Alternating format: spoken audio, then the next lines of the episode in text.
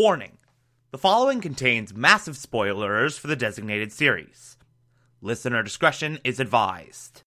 You're listening to the Television Archive, the show where we, the television loving hordes of the internet, take a deep dive into what used to be in our beloved medium. My name is Thomas Michael Clark, and this is The Americans.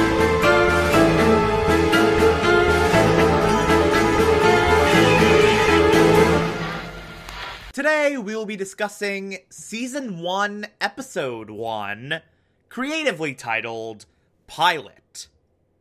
Okay, let me just start off by saying I adore The Americans. I freaking love this show so much. I love everything about it. It is absolute perfection. Uh, I was really sad when it ended last year, but now like I'm just I'm so pumped to get back into it. I'm so excited to just go from beginning to end all over again on the Americans and just dive into literally every single piece of it. God, this show's amazing. And this pilot is really good. It is a freaking fantastic pilot episode to an amazing series. Like, it perfectly establishes everything you need to know about the world, about the characters, about this uh, story that's being built up. It perfectly sets the stage for this magnificent saga. All while being just freaking brilliant on its own merits, just as a singular thing, a standalone deal. I honestly forgot how perfectly this pilot stands on its own. You could actually watch this first episode just alone without even touching the other 74 episodes of The Americans and still feel satisfied walking away. You could still feel like you got a really great, complete story. Like, you got like this amazing A to B narrative just in this hour and 10 minutes. Now, obviously, I do not recommend only watching this episode because there are 74 others that are even better. But, like, it's remarkable how well this stands on its own in a series that is mostly serialized. It's remarkable how close this comes to almost feeling like a separate thing. Sort of like a proof of concept, which I guess is what a pilot is, but still. Like, for something like the Americans, it's kind of remarkable that this pilot stands on its own so perfectly well. Uh, before we get into the specifics of this pilot, uh, I feel like I should, right off the bat, praise some of the technical stuff. Uh, this is a brilliantly directed series, uh, brilliantly made series. The filmmaking on display here is fantastic. Uh, the performances, oh my god, the performances are incredible. Everyone in this show, uh, Keri Russell, Matthew Rhys, uh, Noah Emmerich, everyone gives an amazing performance. Uh, not all of them have their time to shine in this episode. There are a few characters that are better utilized later on. Uh, a few actors who talent whose talents are better capitalized on later on in the series. Uh, but everyone in this show is great. Everyone in this show is amazing. I'm amazed there weren't like a million times more Emmys given out than there actually were. Because, like, yeah, there were a lot of Emmys given to the Americans this year, but really, like, they were silent at the Emmys for the five years previous, and they absolutely should have been taking home all the Emmys every single year because, holy crap, this is an incredible ensemble cast. Uh, and Keri Russell and Matthew Rhys, in particular, are amazing together. They're absolutely incredible. And I love how perfectly this first episode establishes these characters like instantaneously. Like there doesn't have to be like any build up. You kind of just meet them and instantly you get what the deal is with every single one of them. Uh the thing I really love about this series most above all else is the fact that they are able to take two Soviet spies in America right in the middle of the Cold War. Two spies from another nation actively trying to extract intelligence from the US. Like, there's a solid several decade period where these two characters are the literal devil. But this show's so freaking fantastic that it's able to go in there, take these two characters, and beautifully humanize them, beautifully bring them down to earth, and do literally everything possible to get you to relate to them. There's so many aspects to these characters that can be identified with on a human level. Dedication to their country, that can be identified with. Uh, love for their family, that can be identified with. Uh, crisis of faith, questioning of loyalties, as is very prominently displayed in this episode in particular, that can very easily be identified with. Like, there's so many things. Uh, one of the characters in this episode deals with uh, sexual assault, and that can obviously be, be identified with. Like, there's so many human qualities to them that are so divorced from borders, divorced from arbitrary lines of countries. And it doesn't matter that these are literal Russian spies, and for several decades, these characters were the literal devil. Like, it doesn't matter. You instantly care for them. You instantly root for them. You are instantly engaged in their arcs. You are instantly invested in what happens to them. Uh, it's very Breaking Bad esque in that sense, where they just craft like the quintessential antihero by taking someone whose actions are objectively bad, objectively horrible for everyone around them. And yet, they do it for very good reasons that are very identifiable. In fact, this. I remember this came out, this started to air the year Breaking Bad ended. And for a lot of people, this really did fill that void. For so so many reasons.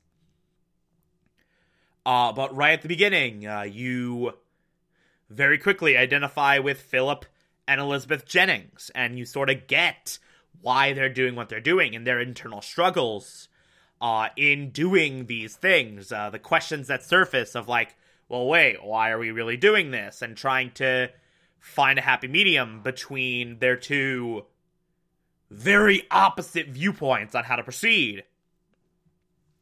Philip initially wanting to defect, and Elizabeth initially wanting to just be like, No, I love my country and we should do everything our country tells us to. Bah!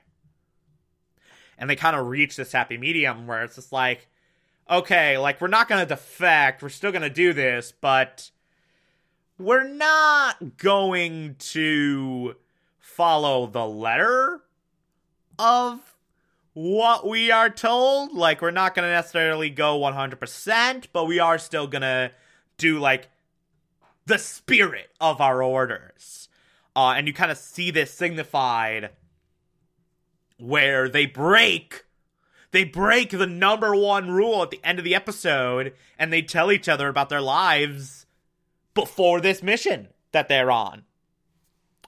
Uh, and I also, I- I'm jumping around my notes a lot but I also love these flashbacks that we see of them initially being trained and then being brought together and then going to America uh, across this five year period.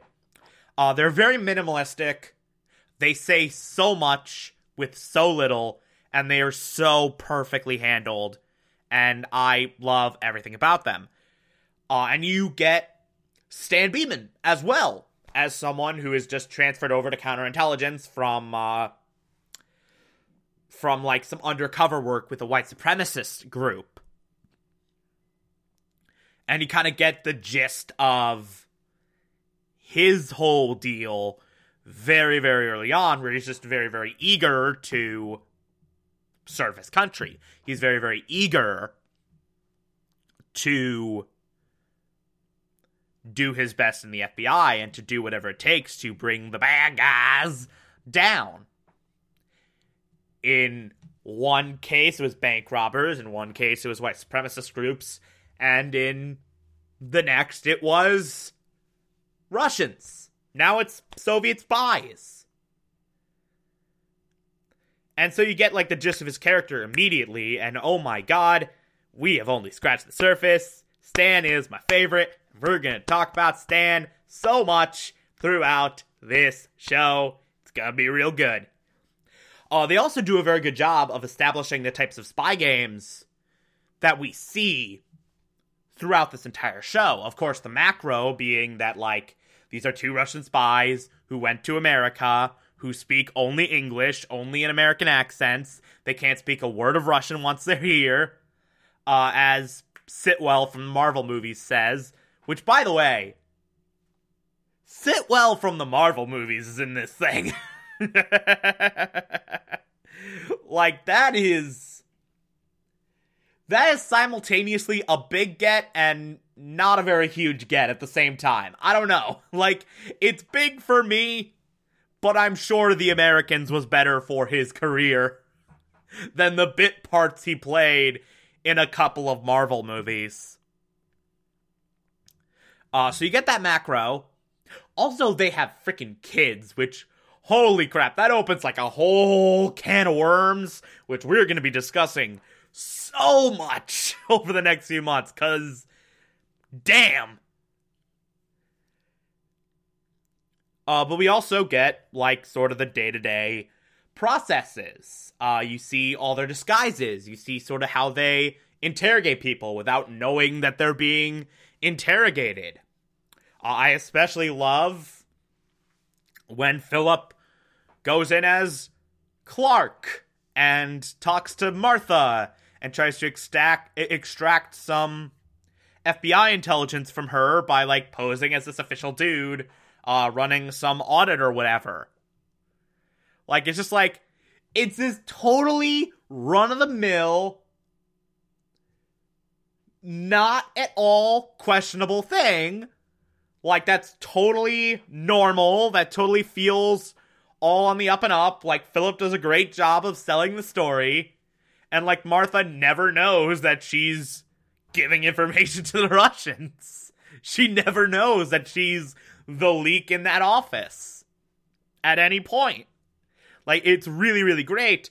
Uh, and I especially love this opening sequence where we see Elizabeth uh, seducing this one idiotic government dude, having sex with him, uh, getting information out of him because he's an idiot.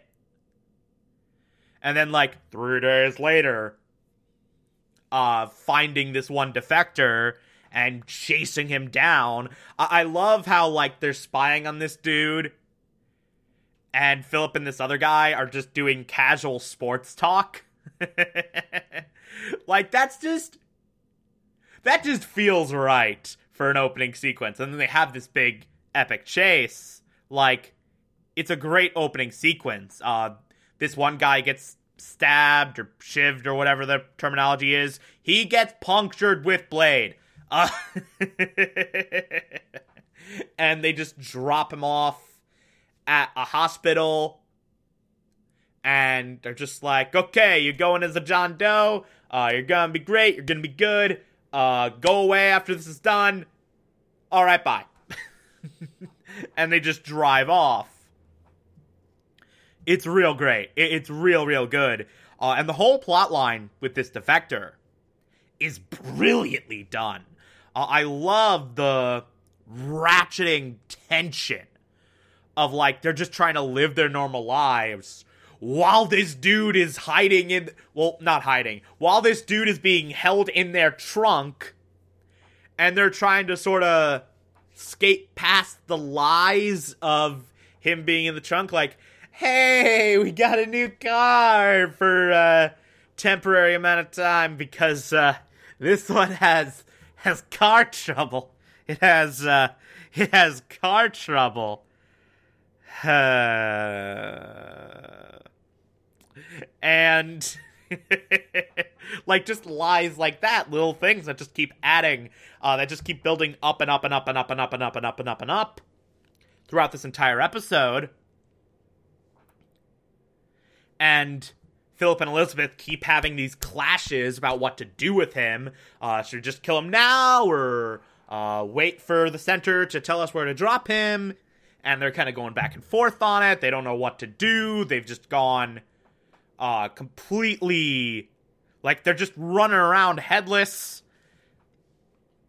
Uh, Philip at one point considers defecting because things are going so bad. And he hears that this one dude got paid like a crap ton of money. Like, hey, we'd get a lot of money and uh, we'd get out in front of this. Everything would be great. Everything's gonna be cool. And Elizabeth's like, no, screw you. And, and I love this moment where where Philip says, like, what is that bad about America? We've been here for years, decades now. How is America that bad? Electricity always works. Food's pretty great. Like, how? Why is it that bad? Like he's actively saying, like, okay, so um, Soviet Union, they've been telling us our entire lives, America sucks, America's the worst. Why? Why is it horrible? exactly what is the problem? Like it's so so good. And he even goes as far as to free him for like 5 seconds and is ready to hand him over to Stan Beeman as like the ratcheting tension of Stan Beeman moving in across the street. That total coincidence is sort of reaching its fever pitch.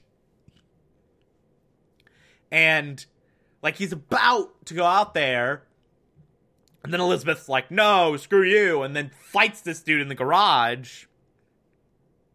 And Philip's just looking on like, what the what do I even do here? And then the dude talks about how he hurt her and how they allowed uh they allowed him to have his way with her. It was one of the perks of the job. Uh, we could we could have our way with the cadets. And Philip's like, he has this moment of confusion, like, what is he talking about? And, and we saw already in one of the flashbacks that like this dude flat out raped her. This dude flat out raped Elizabeth way back in the training days. And then Philip kind of puts two and two together and just gets real mad and just abandons all his defection talk right there and just kills the dude. Then they dispose of the body and have sex. Like, he just decided in that moment, like, screw this. I don't care what'll happen. I don't care what the repercussions are. You raped my wife. You're dead. Like, it just shows where Philip's true loyalties lie. Like, he is loyal to his family way more than his country. And the only reason the only really he, reason he really does what he does is because he sort of he sort of has to at this point. Like he's too deep. He can't get out.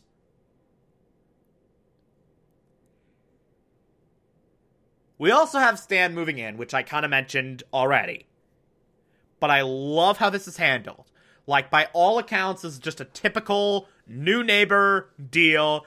It's like, "Oh, we got a new neighbor. Hi, how are you? Here's some brownies." I'm in FBI counterintelligence. Oh shit, we're screwed. like it, it's totally normal, totally normal, totally normal, totally normal. I'm FBI counterintelligence. Crap.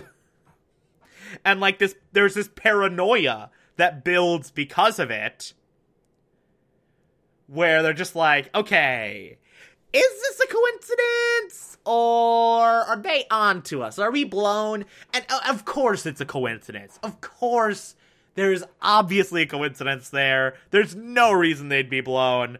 But it's this nice little added deal in there where it's just like, now they have to be way more careful. Now they have to be uh, way less suspicious. They have to be uh, much more. much more cautious about what they do and when. And I also like how, like, Stan, his FBI radar kicks in, and he's like, man, I like Philip. There's something off about him, though. And I love how, like, he has it right for about two seconds, and then his wife is like, oh, yeah, yeah, yeah, there's definitely something off about him. Also, like this guy, I think he sells drugs. And the mailman, like, I got some feelings about the mailman. Like, just ripping into Stance, like, no, stop. Turn your FBI brain off. Like, there's nothing wrong here. They're just perfectly nice, ordinary, boring people. She is so wrong. it's like, like you were right for two seconds and then you let normal people talk you down from that ledge. Oh, I also, and I completely forgot about this subplot. I love this subplot of Philip sort of stumbling upon this pedophile at the mall. And there's this great sequence at the mall where as Philip is trying on cowboy boots and doing the typical dad thing of just going out of his way to embarrass his daughter. Which is so perfect. Uh he sees this one guy this one jackass like walking like walking with a young girl grabbing her ass the dude like flat out hits on his daughter, Paige, and he like gets in his face and it's like, dude, he's 13. She looks ready for me. Yeah, I can't talk. She looks ready to me. It's like, oh, it's so disgusting. It's so vile and disgusting, and I hate it. And then it was so, so satisfying when towards the end of the episode, Philip just goes to this dude's house and beats the crap out of him. Just like, hey, no more teenage girls, or I'll be back. Takes this freaking poker thing and just stabs him in the balls with it. Like, ah, oh, yes! He deserved that. He so, so deserved that. And it did show, like, how A, Philip has a moral compass, and B, he genuinely cares about his family. He genuinely cares about his kids. And I just love all these moments where the Jennings are just being a happy family. Like they're just sitting them down for breakfast and going to the mall and getting ice cream and just having a grand old time. Uh, I talked about how Philip actively actively went out of his way to embarrass his teenage daughter. by trying on cowboy boots and doing a little dance in the store. uh, he comments on like the the uh not so innocent nature of Paige's outfit as they go to the mall. Like, hey, remember when she was wearing like a sweater with a bunny on it? like like he's just being a normal dad, Elizabeth's being a normal mom, uh, these kids who have no idea what's going on are totally normal. Like, it's just, it's all good. It's all great. And then occasionally there's little nods to the fact that they're Russian. When, like, Paige talks about how uh, she has to write a paper on how the Russians are cheating on arms deals. And Elizabeth is like, hey, who's the teacher for that? And just flat out insults the teacher. Uh, Henry takes uh, Philip to a school function and they sing the Star Spangled Banner, and you can tell Philip is visibly uncomfortable singing it. Uh, they're talking about, like, how this one dude went into space but didn't land on the moon. And and Elizabeth flat out says, and I love this. She flat out says, "Well, going to the moon isn't everything. Just getting into space is a remarkable accomplishment." Because the Russians got into space first.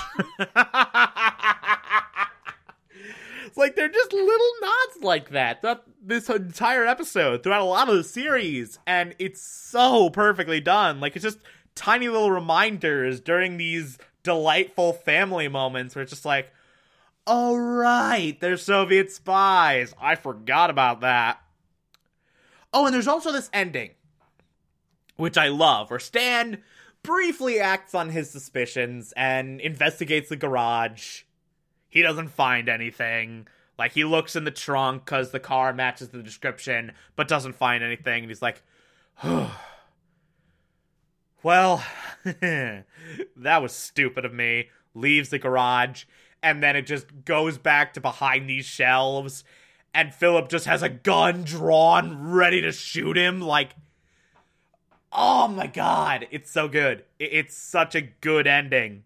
This is a great pilot. This is such a great way to start off this series. Like it hits on everything I love about this show.